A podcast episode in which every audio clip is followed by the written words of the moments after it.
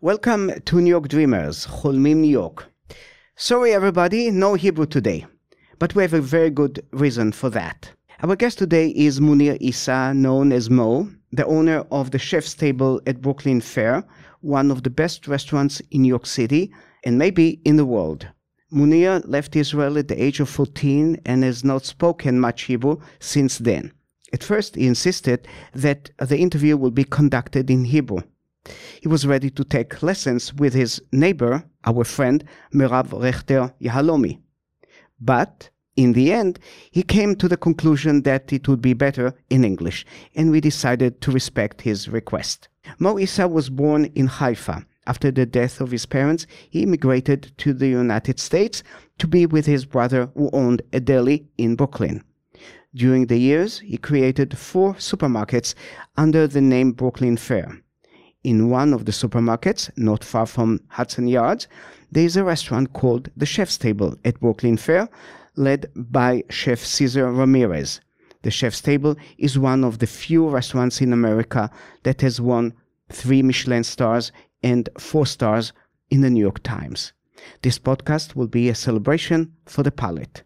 I'm Chaim Hanwerker. This podcast is edited by Eula Berry, and here we go.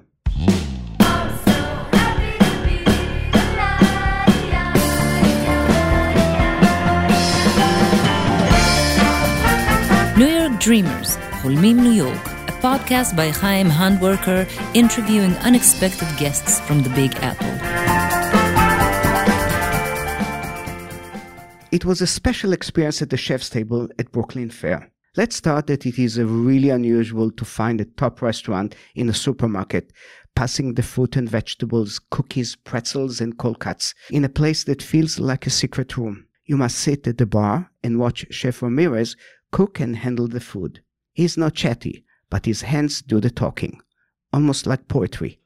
And the food is fantastic, if you are lucky enough to get a reservation, of course. And then you're going to get eleven dishes of the best of the best. It's a tasting menu with a wagyu tartare, a celebration of caviar, uni, maybe the best dish, tuna like you have never tasted before, delicious scallops, and incredible langoustine. The quail is not my taste, but many like it. The price might be a problem, fifteen hundred dollars on average for a couple. But if you just sold your startup, or you manage a unicorn, or you are part of the succession family, or you are going to die tomorrow and you are looking for a good place for your last meal and money is not a problem, you must go to the Chef's Table at Brooklyn Fare. As promised, today we're hosting Munir Issa, the owner and partner of the Chef's Table Brooklyn Fare. Bon appetit. Hi, Mo. Hi, Chaim. Could you imagine that one day you would own one of the best culinary institutions in the world? To be honest, not a million years. When I accomplished it, I almost had to pinch myself if that is true or not. And every time, sometimes I wonder, how does that happen? But you got to take chances in life. I took a chance and I made it work. So, hey, Mo, what is the story behind the Chef's Table? Well, it was a dream, honestly. I have started, I used to own a Pepsi-Cola franchise, and during my years in the Pepsi-Cola business, I have visited many restaurants and supermarkets. And I always had this passion for food. I have a very good palate. I like food. My hobby was always to go out every Saturday night, me and my wife, and uh, experience different places, to eat different places, and... And I always said to myself, one day I'm going to open a store and I'm going to do a, uh, a tasting table at my kitchen and do something out of the box that I thought would be special, just like in my head. And when I came to do it, uh, a few of my very intelligent friends said, are you crazy? You're going to do it in Brooklyn, you invest that kind of money, take a risk. I said, you know what? I really want to do it. It's something inside me wants to do it. And I did it.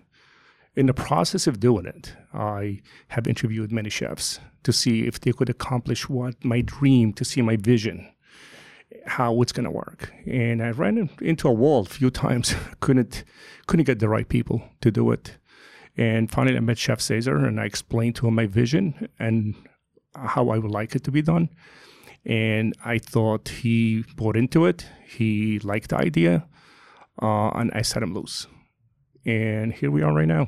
Yes. So the uh, Chef's Table started in Brooklyn. It started in Brooklyn, and uh, we opened the store in about April of two thousand nine. And the restaurant, we opened it up in June of two thousand nine. And in the beginning, like everything else, you got to bite the bullet and take the losses and do not compromise.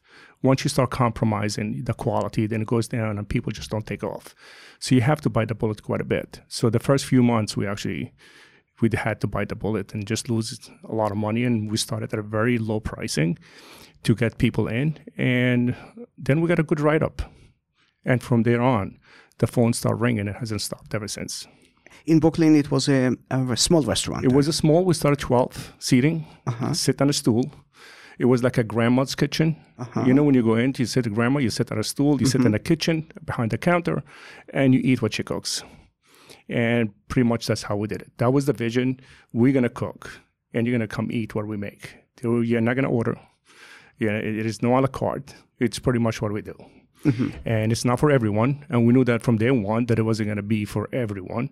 Uh, it's got to be have good foodie and people experience. That's experience. It's a little different than any other restaurants that you're going to visit. And I want it to be different. So sometimes people, I think, we human nature like something out of the box, something a little different, the experience of it. And because it wasn't Brooklyn, nobody thought that we'd make it. And we did. The first year we got two Michelin stars without wine.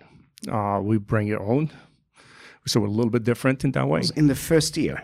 First year. Wow. And the second year we got uh, three stars. We were still bring your own, which yeah. was very unusual. It was very unusual to gain three stars in Brooklyn. It was I was the only restaurant in Brooklyn that actually gained the stars. And and Brooklyn is, people underestimate the size of Brooklyn. The size of Brooklyn is over three million people live in Brooklyn. So it's big. It's a big city. It's a big city. So I was the first one to ever achieve that. And then when we started, you know, like without wine, the three Michelin stars, and people got like crazy. How this guy got three Michelin stars at a, in a table, in a kitchen? There is no... nothing fancy. There's no painting on the wall. There's nothing. You're pretty much stainless steel table and stainless steel stools. Yeah. But that was the vision behind it, to attract something a little bit different. We were focused mainly on food only and the quality of the food. How can you gain all the publicity without spending a dollar on P R? Yeah. And you did it purely on quality, to make sure the quality of food that we serve, no one else did.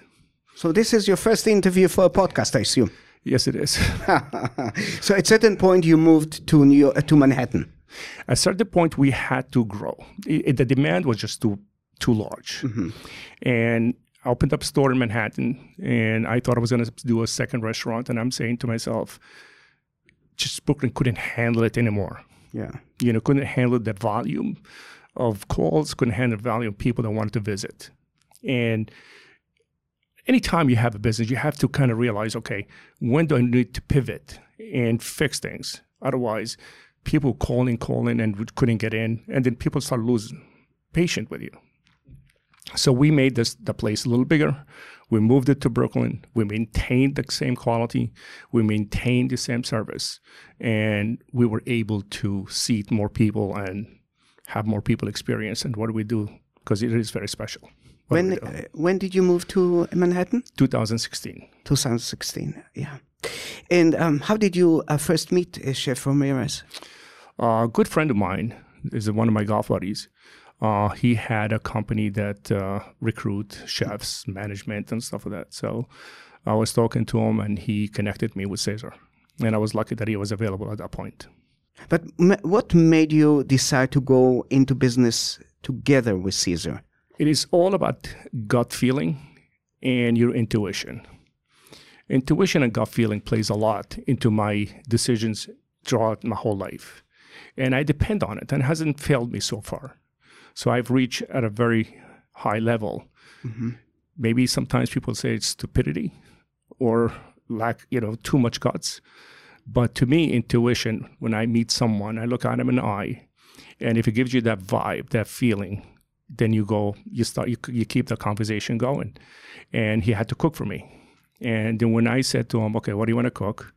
He said, take me to the supermarket and pick anything you want, and I'll cook for you. I said, what do you mean? Just pick, that's all I need, salt, pepper, olive oil. Pick anything you want.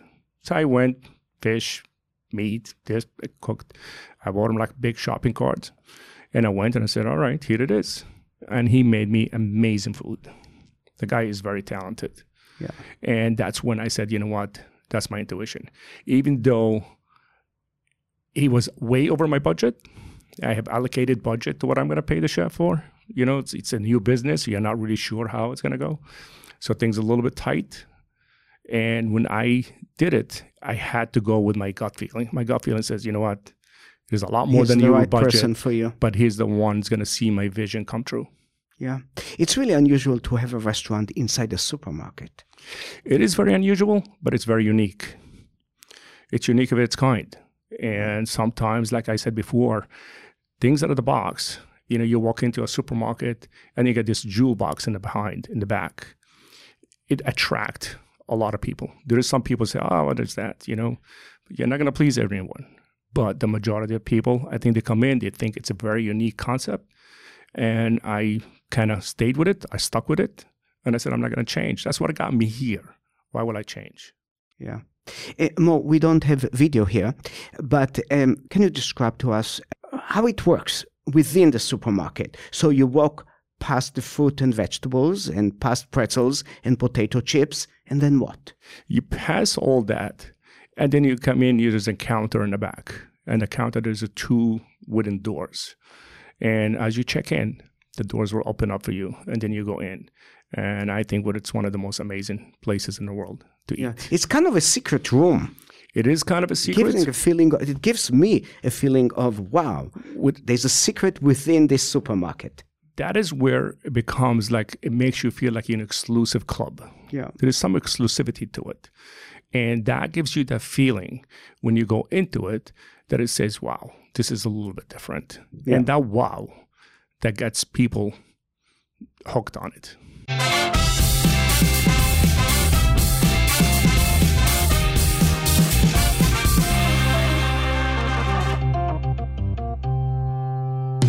Okay, so what's for dinner tonight, Mo? Well, din- dinner would start with hamachi.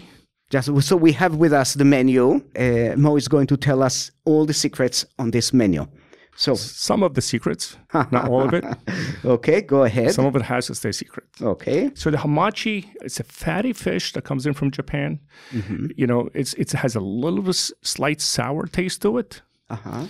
but it's really incredible good. And it's a one bite. You take it, and it's just one bite. And it goes in. And that, the way our food comes in, or say Chef Cesar, it comes in with a couple of bites. When you bite it once, you feel one taste. And as it goes down your throat and it goes down, it just feels another taste comes into it. And that is the talent that comes in when you take one bite and you have a couple of different flavors in it. And it's not easy to master. So the hamachi is in one bite? Yes, one bite. Everything's one bite. Uh-huh. Everything, okay. Just about everything one bite. And how many dishes uh, we are going to have tonight? Uh, we're going to have one, two, three, four, five, six, seven, eight, nine, and two dessert. Oh, so perfect. It's eleven altogether. Perfect. Okay, next dish. Next dish. The wagyu beef. Wagyu beef is one of my favorite. It's a very rich, buttery meat that's kind of on the filling side. But it's extremely rare, and it just like you take two bites of those things, and it's just a taste. If you like meat and you like steaks, this is probably the best meat that you could ever eat in yeah. your life. You know, I, um, I've eaten uh, the wagyu meat um, a few times, more than a few times. In my experience, there was it's very expensive, but not always it's great. It's extremely expensive. Uh, I can agree with you. It depends how you cook it. You know, that plays a lot to it. That kind of plays into the and taste of it. And who cooks, of course. Who cooks it.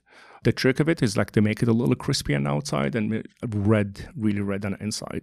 Uh, wagyu, wagyu beef is a very fatty beef.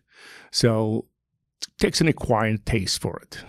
So is you, there, you, are there any uh, cheap versions of this meat? There is many cheap versions of it. And that's why probably at different places where people chip, you know, they got a little stingy mm-hmm. and they want to yeah. save money so they don't get the highest quality. We just don't cut corners when it comes into food. It comes from Japan. It comes in from Japan. It comes in at pieces. If the piece is like four pounds, most likely after you trim it, it goes about a, around a pound. Mm-hmm. Once you take the bones and take all the fat around it, it's an extremely fatty looking piece of meat. Yeah. Okay. What next? Kazuchi is another form of uh, whitefish. It's in mild in, in, in flavor. It has like a mild taste in it. Uh, it's a very nice and refreshing taste to it, but it's a one bite, and it's a very kind of like, it has like this mild, how to explain it correctly, but it has like a mild taste to it. It's not fishy at all. Like when you eat it, you kind of almost second guess yourself, is that a fish or not? Okay, next one. Caviar. Of course. Uh, you gotta go, you gotta have some caviar, you know. Caviar, this caviar were actually from China.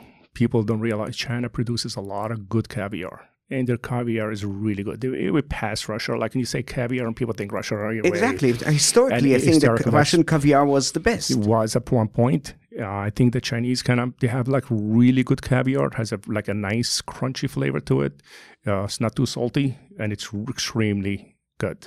Yeah. Once I ate uh, Israeli caviar um, at Le Bernardin, and it was really great. Then they stopped using it. Um, have you ever used an Israeli caviar? No, to be honest with you, I have not, and I didn't know that actually there is. But they do it in Kibbutz Dan in the north of Israel. Yeah.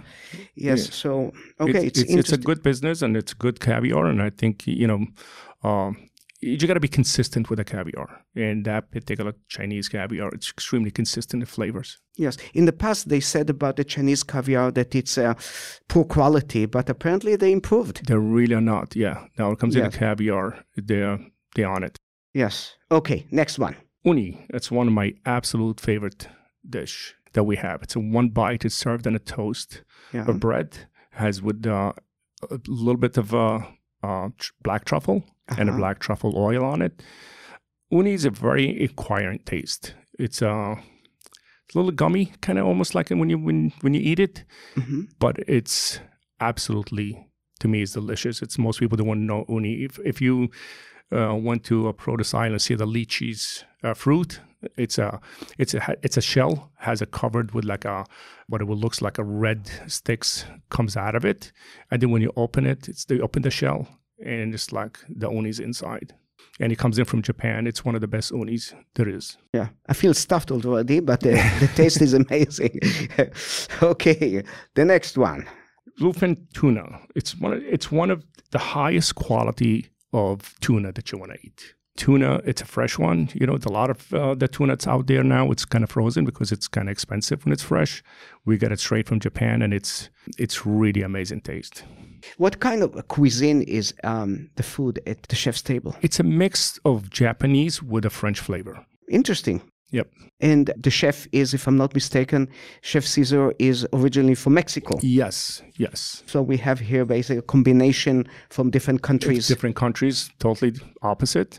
Somehow yeah. they got together and they made something special out of it. Yes. Okay, to the next one. Round what do cu- we have? Round custard from Washington, it's scallop uh-huh. uh, with a spring onion on it. With scallop is all a technique how you cook it. Yeah, you cannot overcook it. You cannot undercook it. It just has to be perfect. When you cook the scallop perfect, it just melts in your mouth. The best seats at the, the t- uh, chef's table are basically around the the, the kitchen, the, the bar, ca- am I right? You know, the first time you visit the chef's table, I'll highly recommend you ask for the bar.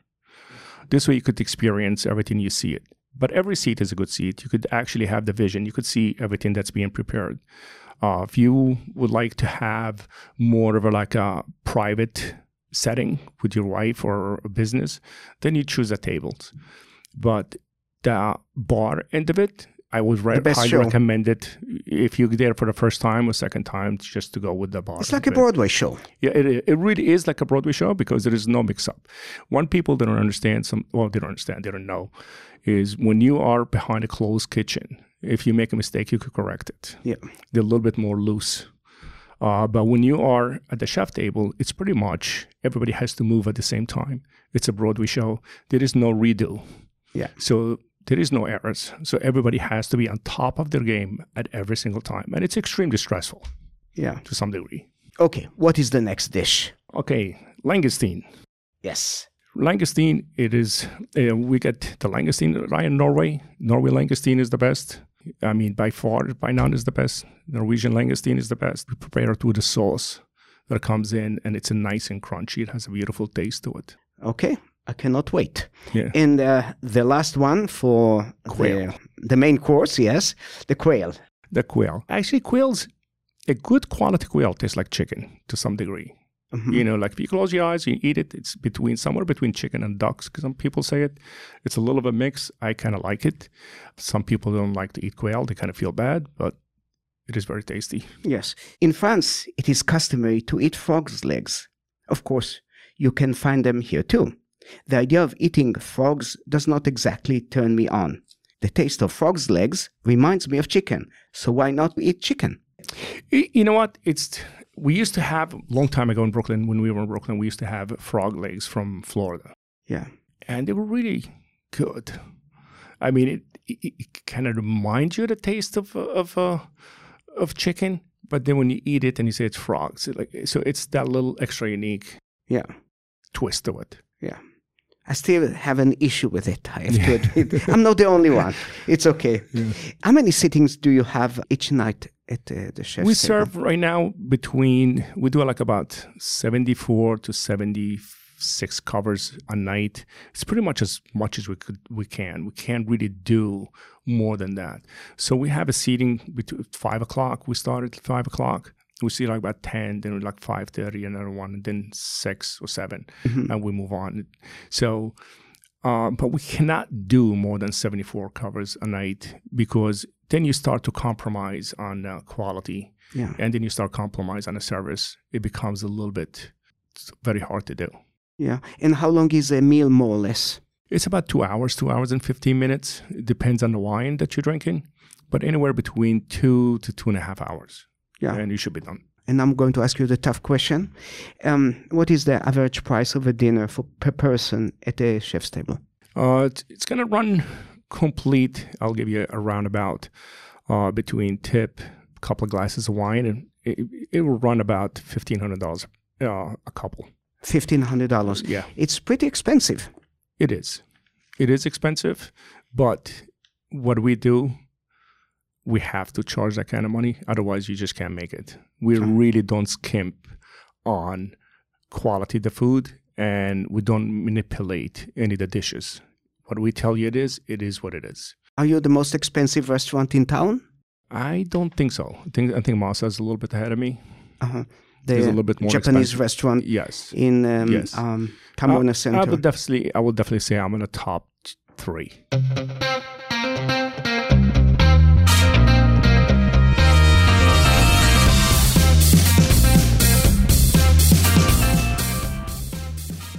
Mo, give me a profile of um, the diners at the chef's table. The profile of the diners, it's extremely mixed. We have some that go there like just occasions, maybe once every couple of years.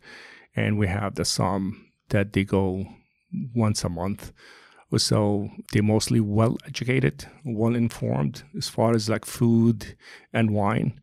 Uh, people that have the tendency to go to high-end restaurants, they normally are real foodie. A lot of them travel all over the world to just to eat. We have people who just travel just for the weekend, just to eat at our restaurants and just go back to, to their native countries. People who have food, it's it's a it's a kind of hobby. You can yeah. almost kind of get hooked on it.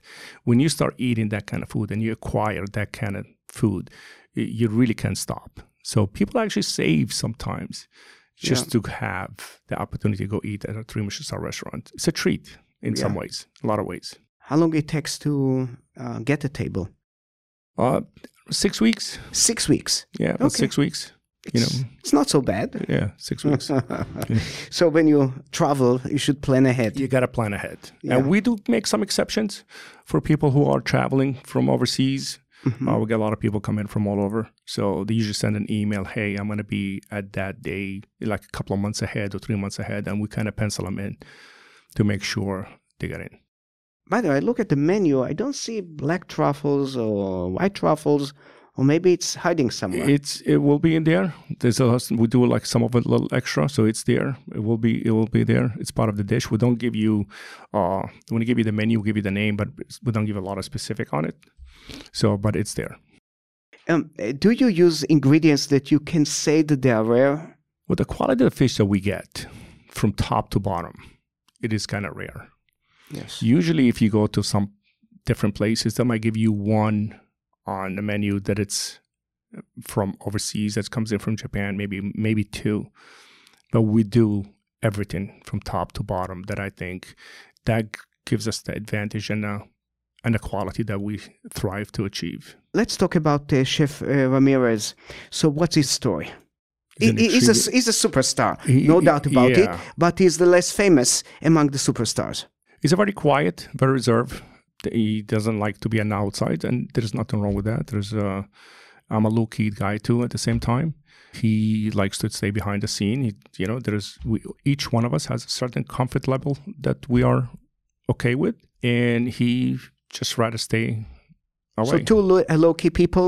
Two low-key, working low-key together. people working together and just let our work do the talking. So uh, Chef uh, Cesar worked with uh, David Bouley. Bouley is a genius, uh, no doubt about it. I mm. met him a few times. I wrote about him. Maybe he's the best in the city. At this point, I think he took a break. Maybe yeah. he retired. Uh, but um, I think that uh, Chef Ramirez was his right hand. He was. For many yes. years, yes, he was. Pete Wells from the New York Times, maybe the most important uh, U S food critic, highly recommends The Chef's Table. When he comes, is he incognito? He actually reserves it under a different name. So he reserved so, under a different name. So yes, we don't. We have no idea that he's coming that day. Uh-huh. Uh, he shows up, and then after a while, you kind of maybe you recognize him after the second dish. We did recognize him, or the third one. Uh, but that's the beauty about The Chef's Table. It is what it is. We prepare. Yes. We have forty guests. We prepare for forty guests. We don't change anything behind the scene. It says, okay, he's here. Then I'm going to ch- I'm going to tweak it or change it a little bit. We don't. So it doesn't matter who comes. Uh, could be King Charles. He's going to get the same exact food as the guy next to him. Yes. There'll be no difference. Ruth Reichl, the former New York Times food critic whom I interviewed, used to disguise herself so people would not recognize her.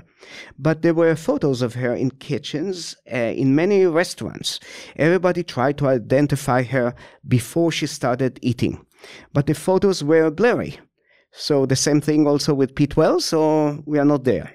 Uh, I tell you, with Pete Wells, I, you know, I think he's been by us once before, so we kind of knew him a little bit. Uh-huh. Uh, but once he's in and sitting there, there's nothing, you know, chef, there's nothing you could do. It is what it is. We just do. We don't change games, you mm-hmm. know, the, you know, the rules of the game in the middle. We just keep with it. Yeah. And you said about Chef Ramirez that he keeps a low profile. And he doesn't exactly communicate well with the customers. Like other chefs, like Daniel Boulud. It doesn't miss something here. We don't miss something here. The, this communication between the grand chef and the customers? I mean, you know, there's there's many ways you could look at it. You know, do we want our food to do the talking and not smoosh anybody else and just, you know, try to talk and be friendly and try to get it that way? Uh, from the conceptions, the first day we came up with Brooklyn Fare, we, the focus was about the quality of the food and the food. Yeah. So if you're a real foodie, you want to go in and you want to try something good. Or do you want someone to come and sit there and charm you a little bit? It does help. It's There's nothing wrong with it. No, I would never knock anybody that does it because it does work to some degree. But also at the same time, there is nothing wrong with being reserved and of course be shy. There's many people who are very successful who have done it. Well, actresses or this one, they not, you know, they don't like to communicate too much. New Yorkers love to make changes in their dishes. And uh, what happens with Chef Ramirez when a customer asks to change a dish? We don't. You don't? We don't. Unless you have an allergy and you let us know beforehand, we don't. Uh, there is many people who come in uh, and just say, listen, I don't want this, or can you cook? We, we just don't. We do it the way we do it because we know it's the best way to eat it and the best way to serve it. Uh, just what I can, I said before, uh, we're not for everyone. Yes. Yeah, you come in, you basically follow our rules. Yes. So Mo, you are part of the gastronomic world, but also an outsider. When you see Daniel Boulud, for example, or Jean-Georges, will they communicate with you? They know you? They shake hands with you? I, uh, I've not met them. As you know, uh, the restaurant business is not the only thing I have. Uh, supermarket is is a big part of my business that I, you know, mm-hmm. I'm really involved in, and I work and I have a family that I need to take care of and be around. I love being around the family, so there is so many hours during the day.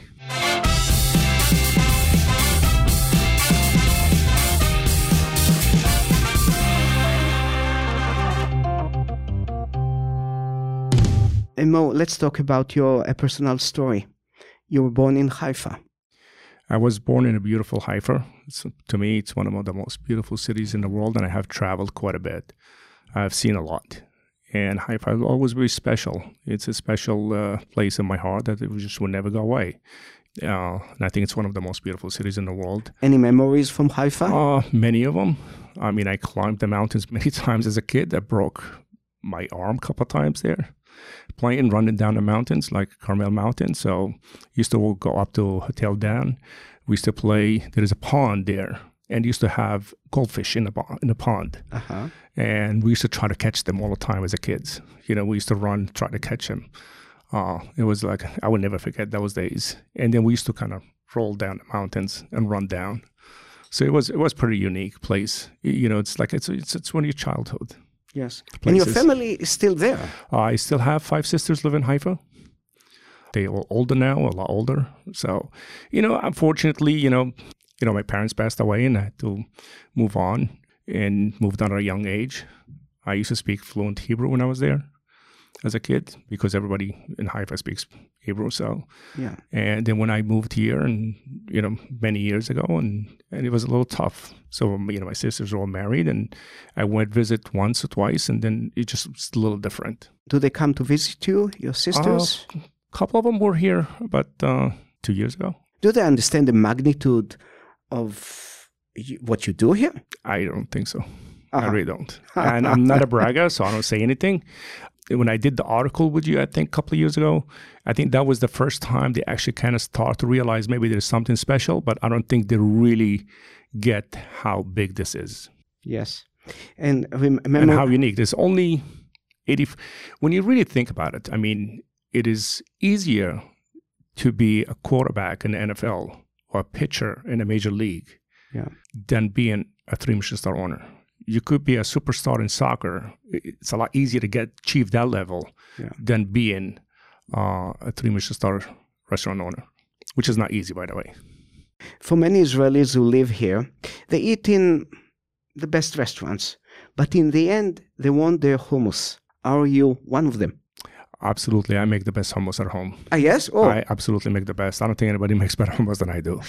Okay. It's all about palate. Like, you gotta be, I, I take my time when I make my hummus. Like, I really do. Like, I put, like, the drop of the salt, the drop of the lemon, and then I tahina, then I mix it, and I taste it, and I keep an adding until I get exactly what I want. And that particular taste that hits my tongue, that's when I know I got it. Yes. When you go back to Israel, do you eat in any special restaurants or? I have not been back there in a very long time. I, my daughter really wants me to take her, so I'm thinking of my plan to do a trip uh, next year to Israel with my kids and uh, my wife and my son's uh, wife. And I'll have to do like a three weeks because it is one week or so that I'm going to have to see family. And then, you know how they are. They're very sensitive. So you got to visit each one of them and say hello in their own home. Otherwise, you create a little of a problem. Yeah. So then from there on, I'm going to venture out. I heard there's a couple of good restaurants in Tel Aviv. There's some good restaurants in uh, Jerusalem. So I would like to go see it. But I stay low. I don't say who I am or nothing. I just like to go in and just eat. Um, you know, unfortunately, like in New York City, there'll always someone will recognize who yes. I am, but uh, hopefully there I'll stay on the low key and just eat and try good food and good wine. Yeah. Do you like to cook? I'm a pretty decent cook. What is your favorite thing to do? Hummus. Hummus, okay. uh, okay, what restaurants do you like in New York City? You know, it's a tough question. Osaka, I like Osaka really. To the yeah. one in, yeah. I, I think it's pretty good. I Where think is it? Do, in? It's in Williamsburg. Uh-huh. They do a really good job. Yes. What kind of food? It's a Swedish chef there. Does a little, a little bit more vegetables. Uh-huh. But it's it's very good. To me, How very about good. outside um, of New York? Outside New York, I have, uh, might be biased on this guy, but not because he's a friend of mine. I like Italian food. Uh, it's a, it's like when I, it's a very homey yeah. kind of good food. But this guy by name Pat, uh, he was in Queen Restaurant in Brooklyn. Uh, I knew his parents, and when I was in the Pepsi business, and then he actually went to school in uh, Rome, I believe, and then he came in and he was the head chef, I believe, at uh, Waldorf Astoria first. And then he took over his dad's business, and he ran it, him and his brother, until uh, right before COVID. Then he opened up a restaurant uh, by me in Jersey. And then I'm telling you, it's one of the best food you ever want to taste. He absolutely, that guy, he is amazing, amazing cook. He really is. Well, first of all, you are in the supermarket business. There's so many of them in the city. There's almost a supermarket on every three, four blocks. Why? Well, New York City, it needs a lot of supermarkets first. Uh, yeah, there's a huge amount of population that lives in New York City, and there's always a need for a good supermarket.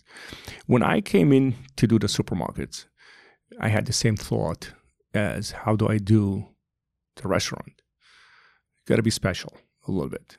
So some supermarkets go more like of a niche, okay? I'm just going to focus here and let them go shop somewhere else. And I said to myself, well, why do that? Why not be a supermarket for everyone? So I have the organic, I have the natural, I have the regular, and I allocate a smaller shelf space, more people that work in there. I hire more people to do and to fill in to make sure all tracked. And it worked for me because if you want a, an olive oil and you want the best olive oil that it's going to, you know, you, you, it's fifty dollars is in your budget or seventy dollars in your budget or eighty dollars in your budget, it's fine. And if you want Goya, it's fine. I have it too. Why discriminate against the product line? I'm not going to come in and tell people what, uh, you can't drink Pepsi or Coke. I'm not going to sell it. I'll have it. I'll allocate small space for it, but it's there. Yeah, there are certain things that I won't sell in my stores no matter what. But so when I came up with that niche, it seemed to work. I think New Yorkers adapt to it. They kind of enjoy shopping at my stores and been very successful. So, and you have four uh, supermarkets. Four, and now uh, opened up four, and we have the fifth one coming in soon. Where? And uh, East Side and uh-huh. two thirty-three Cherry Street, right? That building next to Manhattan Bridge. So there's a, a very uh, new high-rise there that I'm going to open up. Actually, it will be my largest store there. With exception maybe of Whole Foods, all supermarkets today are more or less the same. Even Zabar's and Fairway are not so special anymore. The, you know, because, as you said before, there's many stores opened up. You know, many, many, many years ago, about thirty years ago, D'Agostino was the store. D'Agostino is nothing now. Then it was Gristedes. Gristedes is nothing right now. Um, then, you know, then Whole Foods came into the picture. And, but Whole Foods just has like one niche and they do it. They do a great job of what they do, not knocking Whole Foods. But they, you can't buy what you want to buy. If you, when you were a kid and you were sick and your mom fed you Campbell's soup, for example, and that's what you want. Like you, you, you're healthy, you, you like organic, but you really like Campbell's soup for whatever reason. We all have a taste. We all, we like certain things that we want. By me, you're going to get it. You'll have the Campbell's soup and you'll have the Pacific soup, that, you know, the organic one that that you want. So that's what separates us from the from the rest. And plus, we do a really good takeout food and we have an amazing service. Is it I'm a good a big bu- service? Is it a good business, this uh, um, supermarket business? It's I make good living out of it. Uh, it's a good. It's a tough business. Why? It's tough because when you walk into a supermarket, you think about it, it's eighty, almost like in Brooklyn Fare, we have about eighty different S K Us. S K Us are like a different type of size of product. Could be uh, Pepsi, but it's four different sizes of Pepsi. So to keep track of the pricing, the back end of the supermarket is extremely difficult. and the prices change like a stock market. So you have someone constantly changing the pricing. That is the hardest part, and maintain the right inventory and to maintain the freshness of it, to make sure it's not outdated. It is not as easy as it seems like from the outside. And people sometimes complain, but it really is a difficult business to run, and you got to be on top of it. That's why I work six, seven days a week. I'm always in it, and I'm a hands-on kind of guy. So I'm always in the stores every single day. And every day there's a different trouble. Every day there's a different song. um, as a New Yorker, I can tell you that uh, many times I find out that um, fruit and vegetables around the city are pretty tired. Why? Not in my place. Okay, of course we are not talking about your place now. You know what? That is because it, it falls into a few, a few things. You know, if you want to go to deep details, I go into details. One is finding the right people now to do the vegetables. It's extremely hard. I have a very good people that I'm lucky that in my produce department, they do extremely well in my stores because we have the right people to do it, and you pay them well to keep them. Um, keeping the inventory, knowing when to order, how to order it, how to manage it. I do budgets for each department every single Monday. I sit there and I budget each department, what they spend, what they spend, and I tell them what we need. So the refrigeration end of it, the A C, the air conditioning end of it, that all plays into it. Why? To make sure that the produce still look as fresh as it should be. It is not like back home. Like that's one thing uh, growing up I missed. I remember like, in, in, you know, in the fall time you ate certain food, and in the winter time you ate certain food, and in the summer you ate. It was never, you didn't eat the same dish every day of the year. Here we do. I don't know how it is right now back home, but you know, there are certain vegetables that you couldn't eat, certain greens you just couldn't eat. You eat at a certain time of the year, and that's pretty much. And that is, I think it's unique, and it's good, and it's healthy. Now we see it, you have lettuce all year round. They just bring it from all over the world. And, you know, you ship it, and you just make it. You get the green homes. So so the produce, is it's it's, it's, it's a hard game. It's yes. a hard game to play.